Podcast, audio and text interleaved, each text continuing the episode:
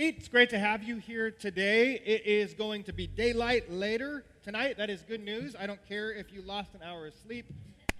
Daylight is better. Um, I was talking with uh, Kristen on our worship team this morning, and we were like, it's always interesting to see, like, it's always Sunday when we change time, but like, will people be late? Will people show up? And I've noticed over the years of pastoring that a lot of times people like show up early on the times where we actually spring forward because they're afraid of being late. Um, and before cell phones, um, it was complicated to know like how do I set my time. I had a one of our friends this morning was like, "Oh, my my clock didn't change over." I'm like, "That's why they have cell phones." And so cell phones do all the hard work for you. Not calling anybody out. All right, I'm glad you're here. Um, I have I have an announcement. I was trying to debate whether or not to give this to you today. We are going to share some announcements in a couple weeks about this, but I think it's important today.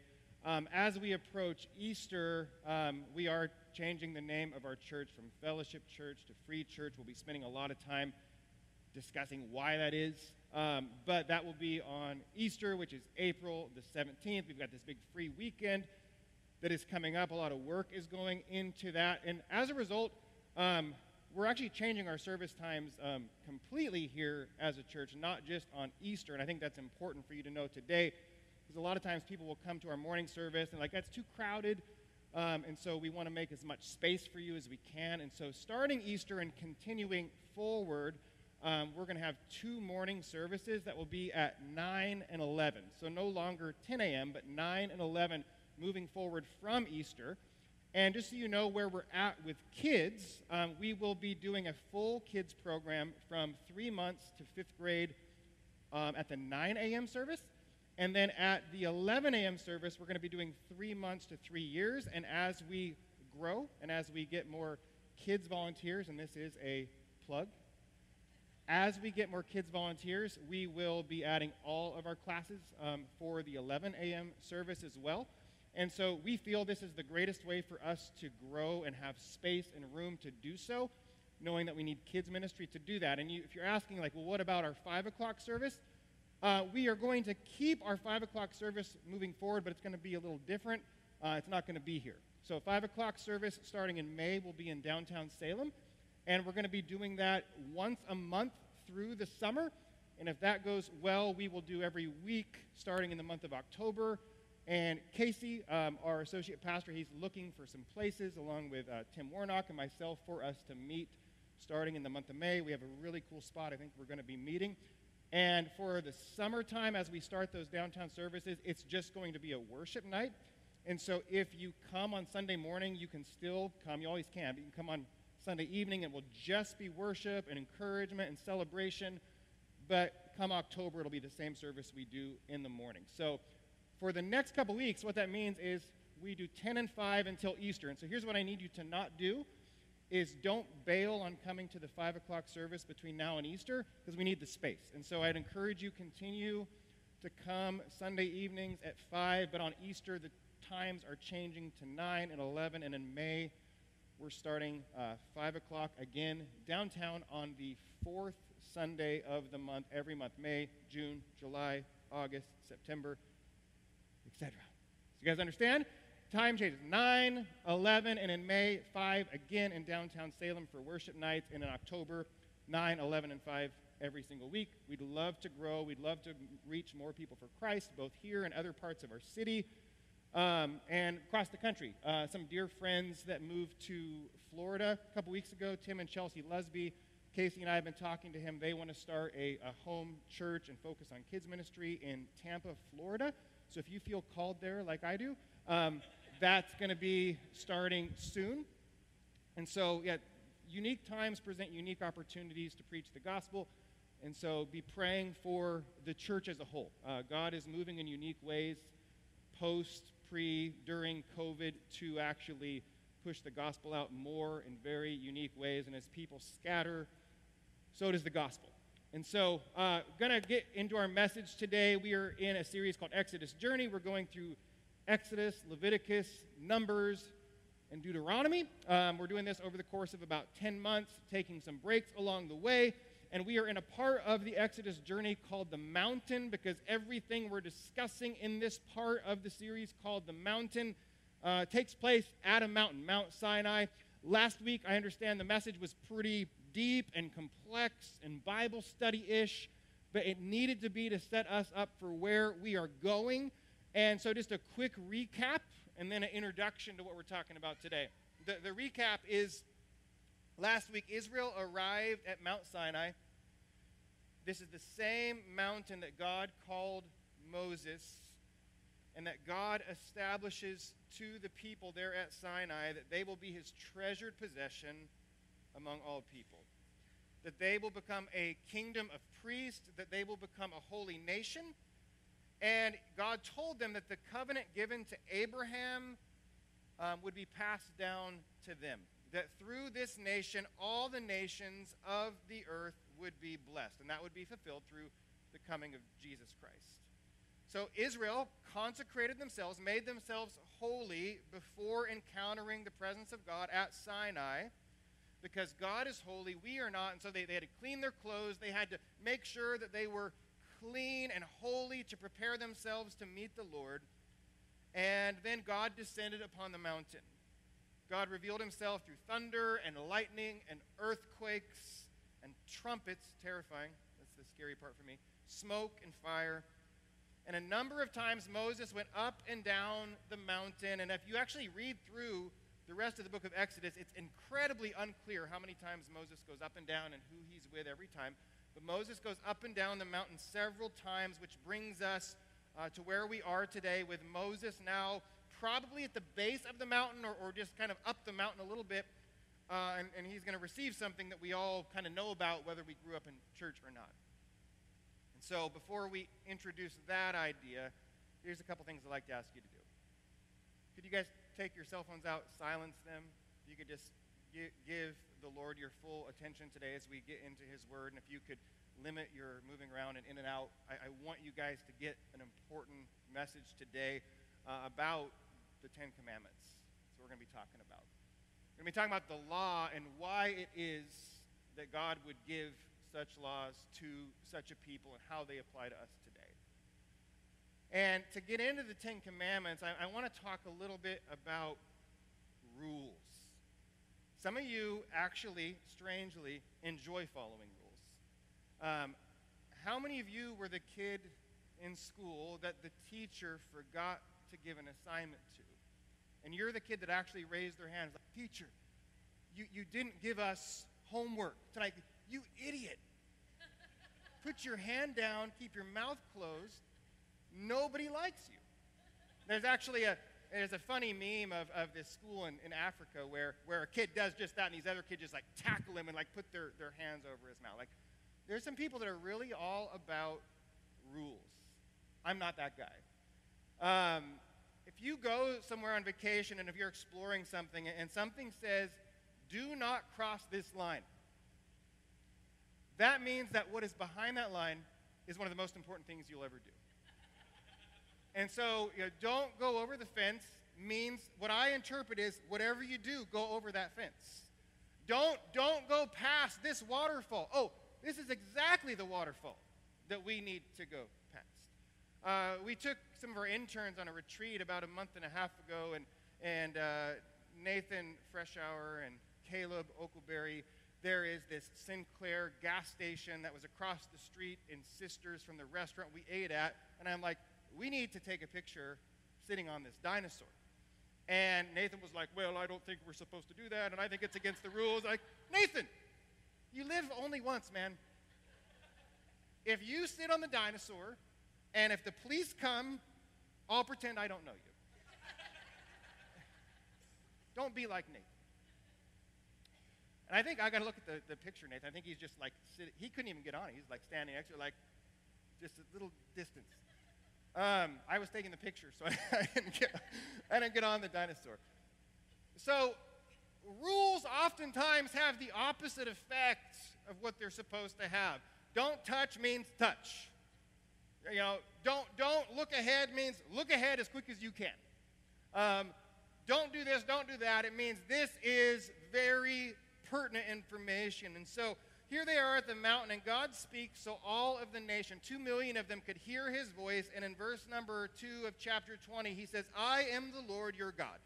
Um, in, in Hebrew, he's saying, I am Yahweh, the name of the God of all creation, the God of the Bible, the God of Israel, who exists as Father, Son, and Holy Spirit, revealed to us through Christ, through the prophets, through the apostles. He says, I am the Lord, I am Yahweh, I am God, and I brought you out of the land of Egypt and out of the house of slavery. And because of this, I need you to listen to what I'm about to say.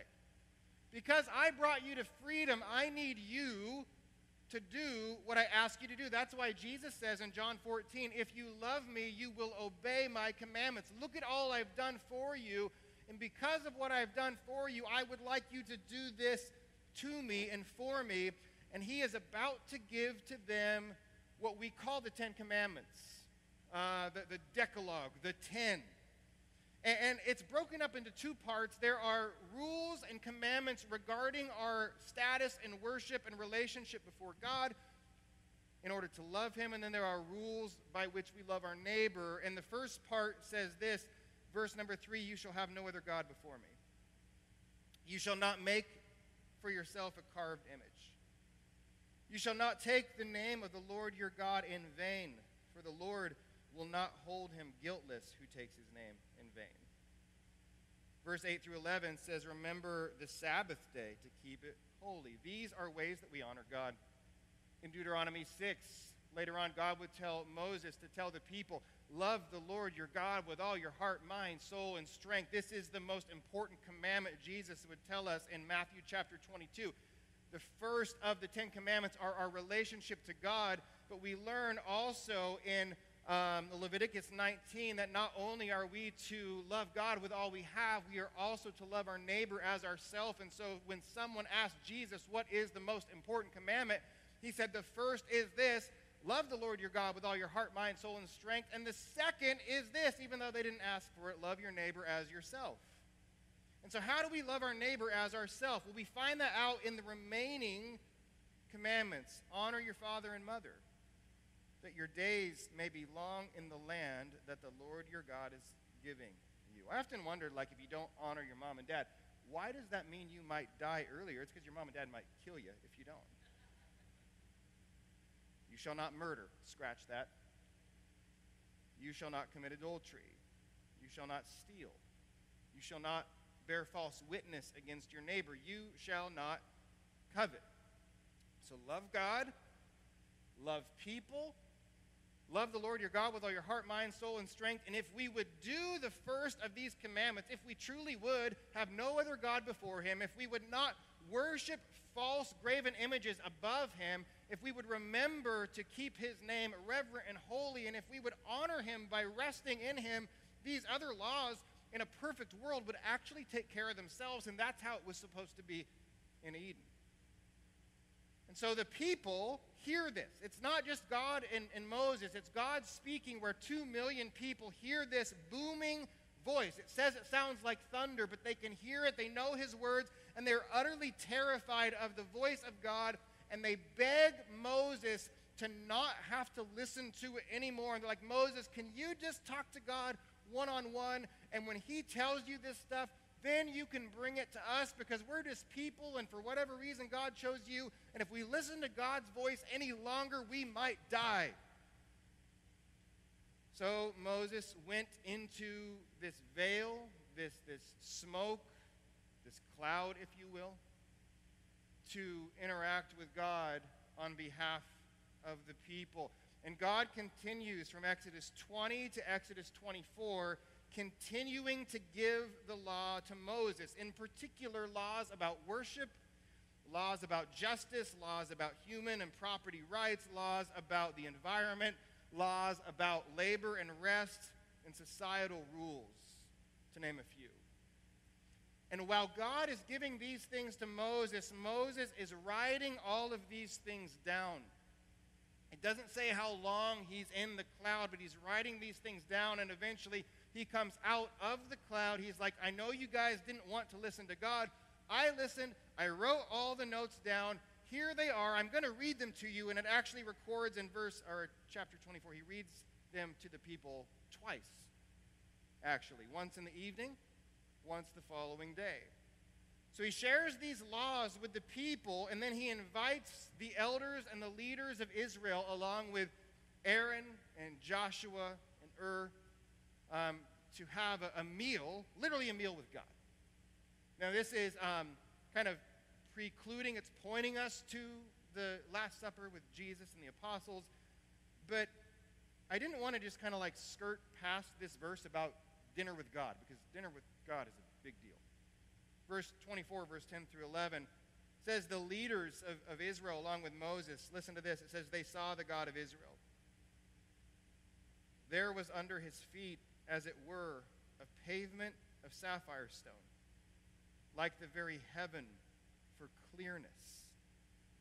Um, scholars believe that they didn't see the actual physical um, awe-inspiring glory of God lest they die, but this image of this, this clear pavement, sapphire, like the clearness of sky that the feet of God rested on, that somehow this is all the leaders of Israel saw because later on Moses himself would see the backside of God, which is not even what these men saw that day.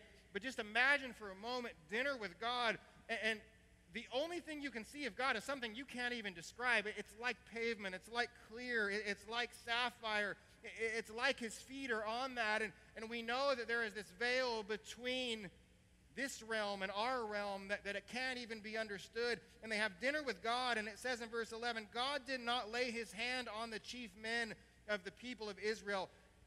I love this. It said they, be, they beheld God and ate and drank. This, this is a strange day. If, if I'm sitting and eating this meal, I think I would be so focused on beholding God that I don't think I could eat or drink. But here they are eating and drinking, just like, whoa, this is a big deal. So after the meal, God calls Moses back up to the mountain and he says, Bring Joshua with you this time, your assistant.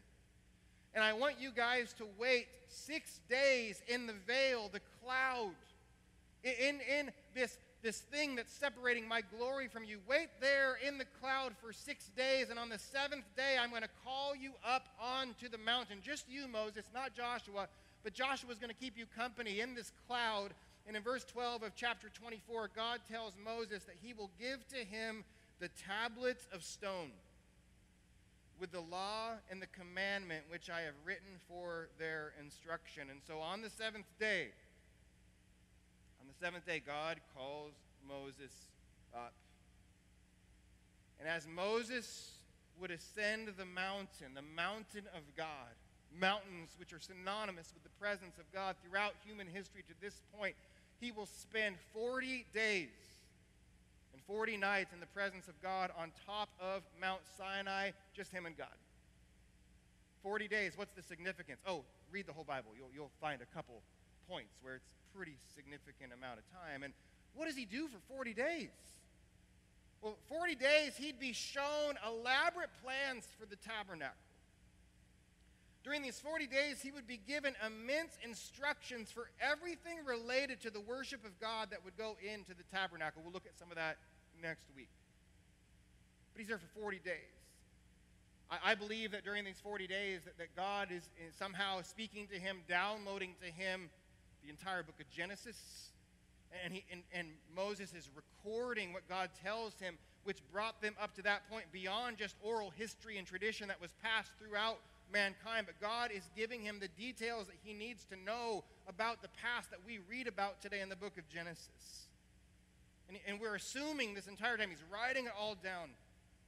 And at the end of the 40 days, Exodus 31, verse 18. So we, have got seven chapters um, from, well, 24 to 31, yeah, but seven chapters taking place here, going all the way back to Exodus 20. And 31, verse 18, it says, God gave to Moses, when he had finished speaking with him on Mount Sinai, the two tablets of the testimony, tablets of stone written with the finger of God something written with the finger of God. God's finger wrote something else in the book of Daniel, if you recall. It's written with the very finger of God. Galatians 3:19, Hebrews 2, Acts chapter 7, Deuteronomy 33 tell us a little more. It tells us that not only does God write on these tablets with his finger, But there are literally tens of thousands of angels there with Moses and God, and somehow the angels are the ones that actually gave these tablets to Moses because um, it doesn't tell us why, but I don't think Moses could have come into that kind of proximity with God. And so angels give him these tablets. And so I got a question for you that seems like an obvious question, but it does not have an obvious answer is what was on these tablets? I think, well, obviously the Ten Commandments. But not once does the Bible say that. It says that on these tablets were, were the commands, it, it was the law. And, and if we read all of the passages of Scripture in context about these two tablets, it becomes clear that everything that God had told him from chapter 20 to chapter 31 that God wrote with his hand on these tablets with his finger. And I'm like, well, God must have a very small font finger. But stop for a minute. These tablets were estimated to be about four feet tall, about two and a half feet wide. There was two of them, and they were written on front and back. This is bigger than a sandwich board sign. That equals over 40 square feet of writing surface. And I was trying to figure out, like, what is 40 square feet? And the only thing that came to mind is, like, a hall bathroom. That's probably about 40 square feet. So imagine, if you will, the little tiny writing on the fingers of God writing out about 14 chapters of Scripture on 40 square feet of surface. And so, from the time of God in chapter 20 giving the Ten Commandments until the time that Moses would die, as recorded in Exodus, Leviticus, Numbers, and Deuteronomy, God would give Moses over 613 laws. 613. 613 laws. We usually just focus on 10. There's over 600 of them. I fail daily at like command number one. Think about all 600 of them. How, how are you doing at keeping these, these laws of God? And throughout the Torah, the first five books of the Hebrew and the Christian Bible, these 613 laws, they would include moral laws. Don't murder people. Um, don't have sexual relationships with, with relatives. Don't, um, don't go and, and, steal people from, from a uh, tribe or a military that you have overtaken moral laws. Ceremonial laws regarding to worship. Make sure you clean yourself up. Take a ritual bath, a mikvah, before you go into the presence of God in the tabernacle. Make sure that when you sacrifice this lamb, this goat, um, you do it in such and such a way. Make sure that this and this and this, there's ceremonial laws made specifically for the Jewish people to mediate their interactions with God and to exercise their faith to cover sin. Societal laws would be given on how to walk in justice how to be contributing members of society. If your neighbor's donkey falls in a pit that you dig, you got to pay them for the donkey. How, how to relate to each other in society. Cultural, dietary laws. Don't cut your beard this way. Don't eat shellfish. Don't wear clothes of mixed fabric. And you might say, why on earth would God give these strange cultural and dietary laws to the people of Israel, it's because the things he was having them avoid were often related to pagan things in the world around them. So today we can eat shellfish to the glory of God. We, we, we can eat clothes of, of, of spandex and cotton mixed together. These were societal, cultural, dietary laws that were to set Israel apart from the rest of the world as holy, to show them that they were separate, they were other than the rest of the world. These were unique laws given to God uh, given to Israel by God. But 613 laws. I have a hard time with not sitting on the dinosaur at the Sinclair gas station. I want to stand at the edge of the cliff. I want to jump off the waterfall. But 600 of them, why, why does God give the law? If you have a Bible and you read on the screen online with you or the screen behind me, Galatians 3:19. Written about 1,400 years later.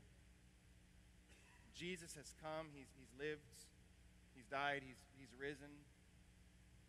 One of the most legalistic law keepers of all time, if not all time, a guy by the name of Saul, finds faith and is saved by Jesus Christ, and he writes this after encountering God's grace. He says, What's the point of the law? Why does God give the law? Why then the law? He says, The law was added because of transgressions until the offspring should come to whom the promise had been made. Um, the offspring is Jesus, by the way. It was added because of transgression. So, why was the law given? Oh, because of sin. And, and just reading it just strictly in English like that, out of context, it doesn't make a lot of sense. I, I, I provided a couple notes for you on the screen, and I'll just read what the ESV Study Bible says that this likely means. And, and as it would point out, if you have the study Bible, read through it, it shows all these things make sense, but number four especially is the thing. But what this means is God gave these laws to provide a sacrificial system to deal temporarily with transgression. Sin requires the life of something. And until the life of the Son of God is given, you must give life for your sins. The law was given to teach people more clearly what God requires and thereby to restrain transgressions. God doesn't want you to kill your neighbor. God doesn't want you to covet your neighbor's stuff. God doesn't want you to lie in court and be a false witness. And so, because of that, God's going to tell you not to do it because God is restraining sin. If we can give some rules, it will prevent people from just going all out and breaking all the rules. And number three, it's to show that transgressions or sins violated an explicit written law. The Bible says that God writes his law in our conscience, it says in Romans, our, our hearts. And so everybody has some sort of a moral conscience, conscious compass, if you will. But, but God wanted to codify our conscience and say, hey, you might feel that stealing from your neighbor is wrong. You might feel that adultery is wrong. You might feel that murder is wrong. But, but here's a list to show you it's actually wrong. And then number four, the law is given to reveal people's sinfulness and need for a Savior. And that's the primary purpose of the law. It's to reveal our sin. It's to reveal how far we fall short of God's expectations and His glory. And so Paul goes on to write Galatians 3 21 through 26. He says, Is then the law contrary to the promises of God? If God promised Abraham that all the nations of the world would be blessed, if that promise was carried out to Isaac and Jacob and Joseph and Moses and Joshua and David and Solomon, if God promises them this, then is the promise not good enough? Why, why does he give the law? Is it contrary to the promise? And Paul says, no, not at all. For if the law had been given that could give life, then righteousness would indeed be by the law. So what Paul is saying is, okay, if you think you can obey the law in order to be fully righteous before God, have at it. But as you read the law, you recognize how daily, hourly, you fall short of the law, and you understand that all of your good acts before God, that Scripture says they're like filthy rags. You can never do good enough on your own. Verse 22. But the Scripture imprisoned everything under sin, so that the promise by faith in Jesus might be given to those who believe. What that means is when you read the Scriptures, when you read the 613 laws, when you see as Gentile human beings who, who were not Jews 3,000 years ago, when you read the moral law that we fall short of, when you read all of that, it's like we're in a prison because we can't do enough. And so Paul is telling us that the freedom that we need to be free from this prison of the law and this prison of sin, we must be freed by an outside source, and that is the man, the God man, Jesus Christ, who, if we would believe in him, we would receive his righteousness. He says, now, before faith came, before faith in Jesus was revealed, we were held captive under the law, imprisoned until the coming faith would be revealed. I like verse 24. He says, So then, the law was our guardian until Christ came. The law was like a, a sign that said, hey, if you step over the rope and you fall over the waterfall and you crack your head open and die, it's your own dumb fault. It's a guardian.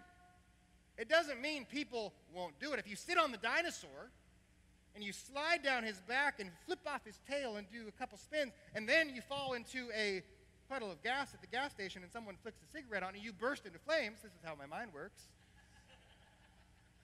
That's your own dumb fault. But it's a guardian. It's telling you, like, hey, th- this is how things work. This is the rules. The law was a guardian until Christ came in order that we might be justified by faith. It's not our works that will justify us because we can't do enough work. It is faith and faith alone in the person and work of Jesus Christ. And so, verse 25, Paul says, But now that faith has come, we are no longer under a guardian. For in Christ Jesus you are all sons of God through faith. You, you're not a slave anymore. You're not a slave to the law anymore. You're a son and a daughter of. And, and what Paul is doing, and he does all throughout his writing because slavery was such a big deal in the Roman Empire, he's saying God doesn't want you to be a slave, he wants you to be his son and his daughter. So Jesus did come, and what did he do? He fulfilled the law. All the 613 laws in some strange way, some very obvious, some not obvious at all, were pointing to what Jesus would do. Oh, sacrifice this goat, this ram, this sheep. Sacrifice these doves in the temple in order to atone for your sin. It's pointing to Jesus, who is the only one who can atone for your sin. Clean yourself up to come before the presence of God.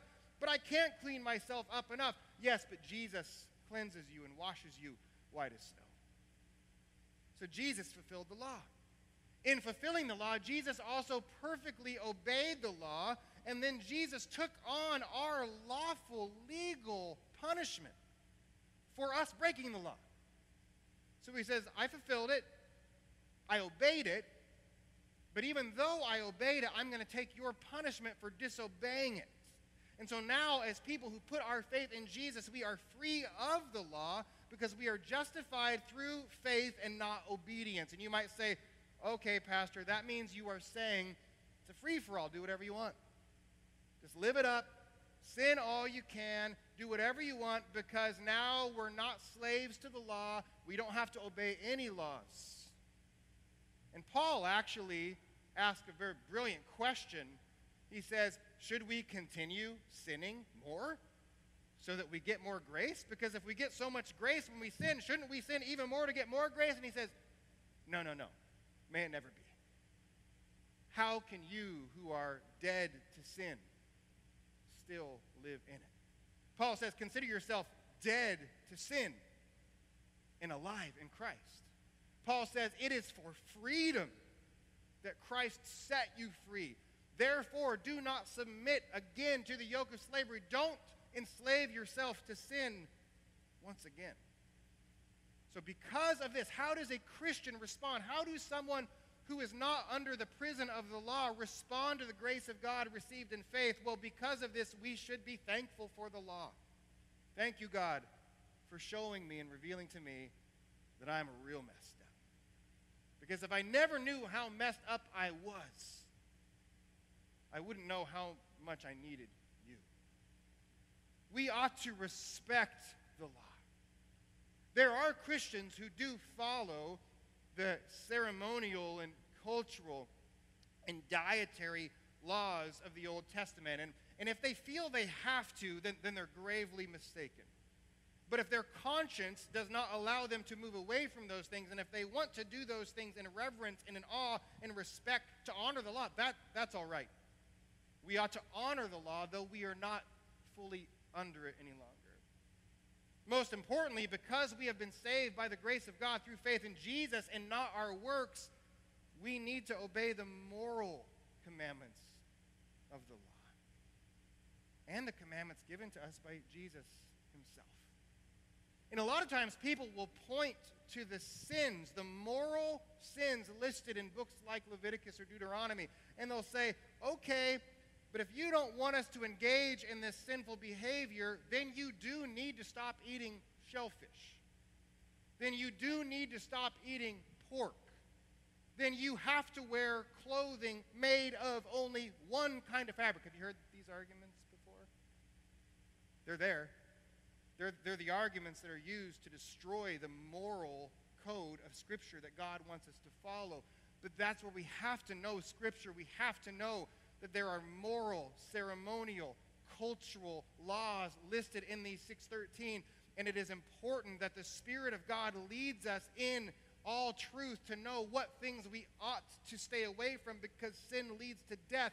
And so I can wear clothes of mixed fabric. I can eat pork even though I don't like it, and it's not sin. But I can't murder people. I can't steal. I can't commit adultery. I, can't bear false witness because those things are mocking Jesus Christ who died for the forgiveness of those sins so that I could die to them and live to him. There is a difference. Do not let culture tell you that wearing mixed fabrics and doing a plethora of moral sins are the same thing because it is not. So it's possible for us to follow these moral laws. It's possible for us to respect the law and to be thankful for the law by the grace of God through Christ. Because through Jesus, here's what Jesus tells us happens through him. In John chapter 3, Jesus tells us that in him we are born again. Born again. Ezekiel 36, Hebrews 8 tells us that as Christians, not only are we born again, but we're actually given a new heart. And now the law, the law we've been talking about. The law is written not on tablets of stone that our hard hearts of stone could not obey. But now the law is written on our hearts. The law is written on our hearts that have been changed, that have been made new, and that have been softened by the very Spirit of God. as a pastor, people come to me with a lot of issues, and I, and I, I love being available for issues, but I, I've learned that the issues are usually similar. Oftentimes, the issues are I don't think I'm really saved. I'm afraid I'm going to lose my salvation. A very common one. I'm afraid I, I've committed the unpardonable sin. I'm afraid I have blasphemed the Holy Spirit. And this is the enemy trying to bring condemnation over your heart, which belongs to Jesus. And I always tell people essentially the same answer I'm so glad that you're concerned about this. I'm so glad you are aware that blasphemy against the Holy Spirit is a real thing. Because someone who has blasphemed the Holy Spirit, someone who was not saved or on a trajectory towards salvation with Jesus, would not be asking this question. You wouldn't care at all. Oh, you're, you're telling to me how convicted you are of your sin. Praise God. Well, Pastor, I'm such a dirty, horrible person. But praise God, you're convicted. Because that means God is drawing you to repentance and God's forgiven you of that sin. And so we have the laws of God written on our heart.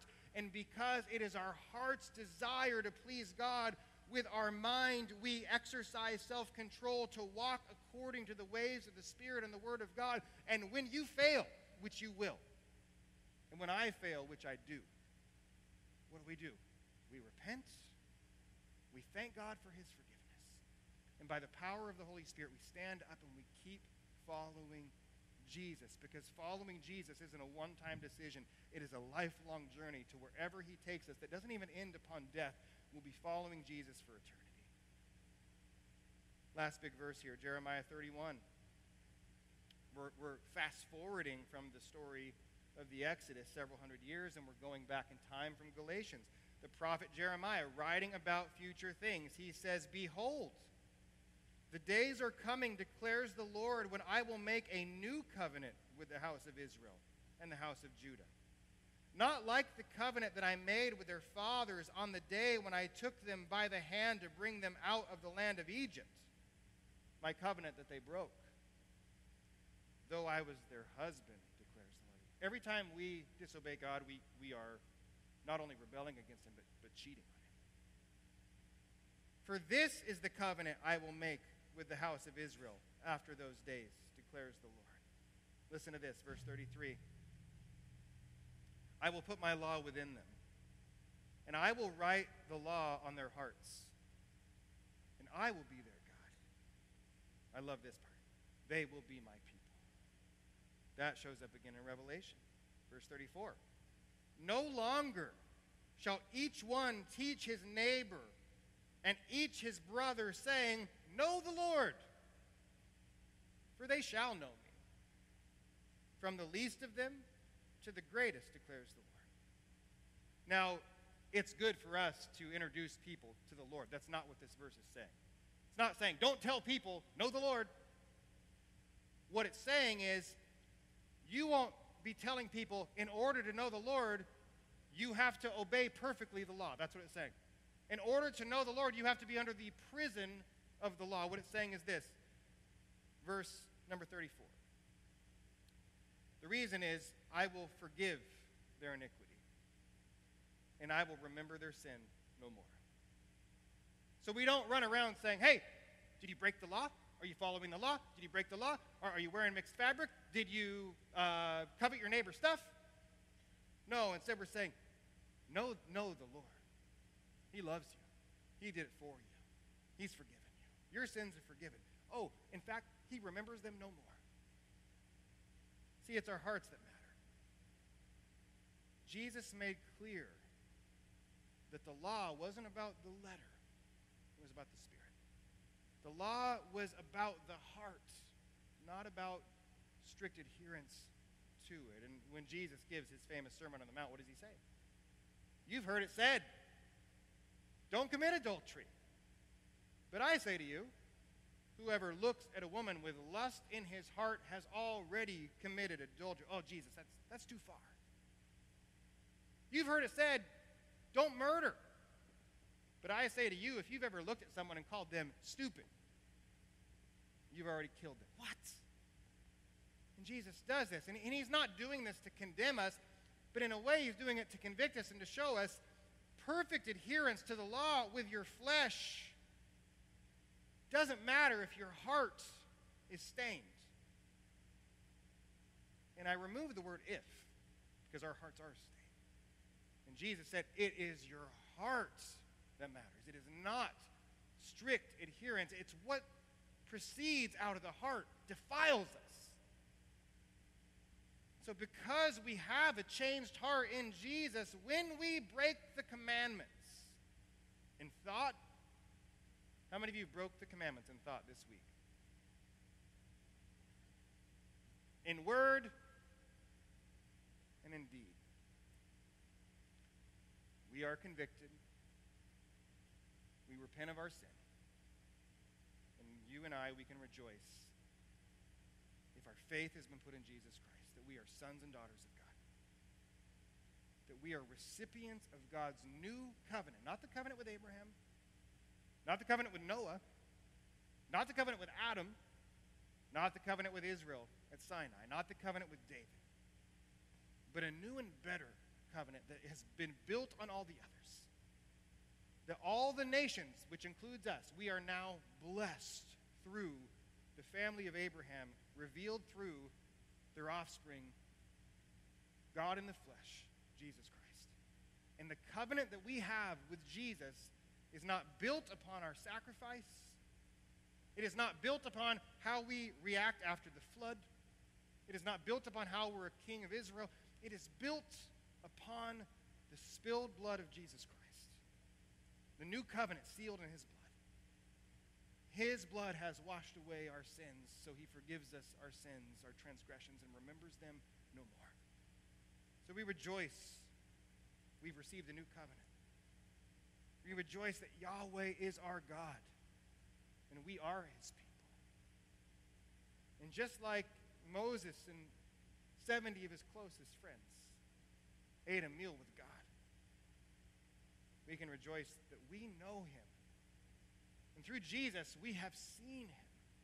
We didn't have to look at some like pavement clear sapphire, but through Jesus, we, we, we know God. We can rejoice that He's forgiven our iniquity and remembers our sins no more. Friends, the law is important. The Ten Commandments are crucial. But there's not just 10, there are 603 more. And each and every one, it has a purpose, and it's being fulfilled. And not one of the laws is going to be stripped away completely until Christ makes all things right and free again. But Jesus fulfilled it, obeyed it, and died for us breaking it. And because of that, he offers you freedom. Freedom that propels you to walk in the freedom from having to be under the law of sin. In Christ, it's not that you don't get to sin anymore, it's that you don't have to.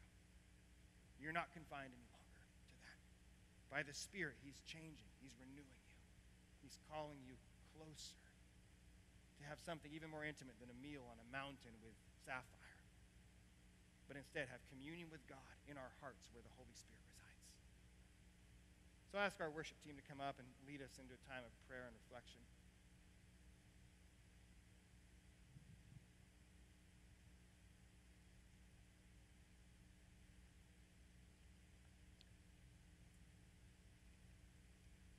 I debated spending all of our time talking about the Pharisee who asked Jesus what the most important commandment was. And I alluded to it a couple times.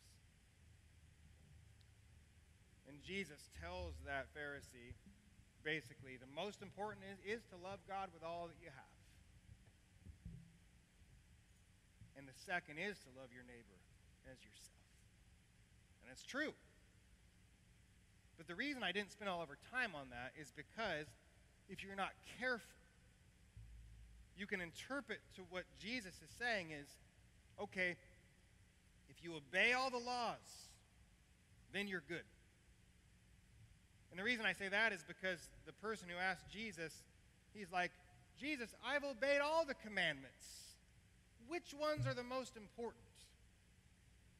And this is where Jesus tells that story the Good Samaritan to show the guy that he was far from obeying all the commandments. And so, if we're not careful, we could be like the Pharisee and think, oh, I'm covered. I love God with everything I have and my neighbor as yourself. And if that's true, that's wonderful. But it doesn't negate the fact that you need the blood of the covenant washing away your that daily you must depend on Christ and Christ alone for your salvation, for your adherence to any law, and your righteousness in Him, a righteousness that comes not through the law, but by faith. So you bow your heads and close your eyes and just, I want to lead you in this response time. If you'd say, uh, hey, Pastor Anthony, I, I am far from obeying any law. But ultimately, I just want relationship with God. I would like to be a son or a daughter of God.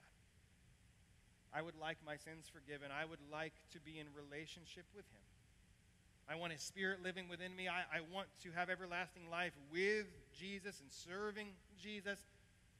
That's why Jesus came, lived, died, rose again to forgive you of your sins, to restore your relationship with God, to give you the gift and the power and the presence of His Spirit, to give to you everlasting life so that you could be seen as righteous before Him and that's why Jesus said, Whoever believes in me won't perish but have everlasting life. That's why Scripture says, Whoever calls on his name will be saved. That's why Paul himself said, If you confess with your mouth Jesus is Lord, believe in your heart God raised him from the dead, then you will be saved. You say, Pastor, what must I do to be saved? And in fact, that's what thousands of people asked Peter on the day of Pentecost. He says, Repent and be baptized in the name of Jesus for the forgiveness of your sins. What that means is Friends, turn from your sin. Doesn't mean you won't sin, but it means turn from your sin and turn towards Jesus for the forgiveness of your sins. You need Jesus. You need Christ. You need Jesus. And we'll have some people up here ready to pray for you as we sing this last song. And as you guys leave today, we'll, we'll stick around and pray. But if you need Jesus today, you've never surrendered your life to Him, you use all sorts of words. You're not saved, you're not a Christian, you're not a follower, son or daughter of God. Would you take care of that today? Whosoever calls on Him will be saved. So would you just come, just kind of connect with us? Let us pray for you. Our prayer can't save you. But, but Jesus is saving you when you put faith in Him in your heart, and we just love to celebrate and walk you into that decision. And so if you'd like prayer today for that, as we pray, come up and receive prayer, please. Let us know. And if you say, Pastor, I, I'm saved, I, am righteous before God, but, but, but I'm just struggling with, with following the, these moral laws that God wants me to follow. I want to please God through my actions and my heart. What should I do? Keep pushing in. Keep pushing into Jesus. Keep pushing into Him. Ask for more of Him. The more He fills you, the more that law that's written on your heart, it's like the bigger the font gets, the easier it is to read, more desire you have to serve Him. And that desire will overcome your sin. And here's what I've learned, by the way. Once the desire to please God has overridden my desire to commit a particular sin, my flesh has a way of bringing up another one to struggle with. This is a journey that doesn't end. So, what do you do when that next one comes up? Oh, the more you focus on the law written on your heart, the greater your desire is to abstain from that sin. And, and as the Bible alludes to, from glory to glory, from better days to better days, God changes you. He conforms you to be more like Him. It is a process. And if anybody thinks that they're done with the process, ha, you're gravely mistaken and arrogant. You and I have got a long way to go And we're taken there by Christ. So, God, we, we give you um, all the words spoken today, God. May, may the things that were read and shared according to your word um, sit on the hearts of each of us, God, what you want us to hear. Not that we'd interpret something different, but we would know exactly what your word says and which part of it you want us to grab hold of today.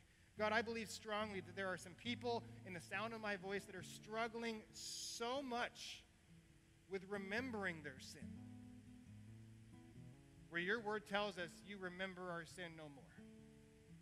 So, God, may we entrust to you the condemnation that we should not have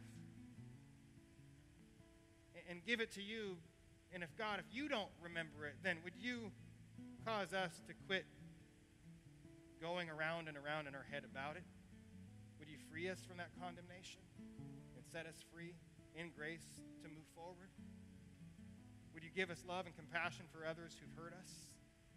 Would you give us the ability to extend the grace that you've extended to us? Jesus' name, amen. Would you stand?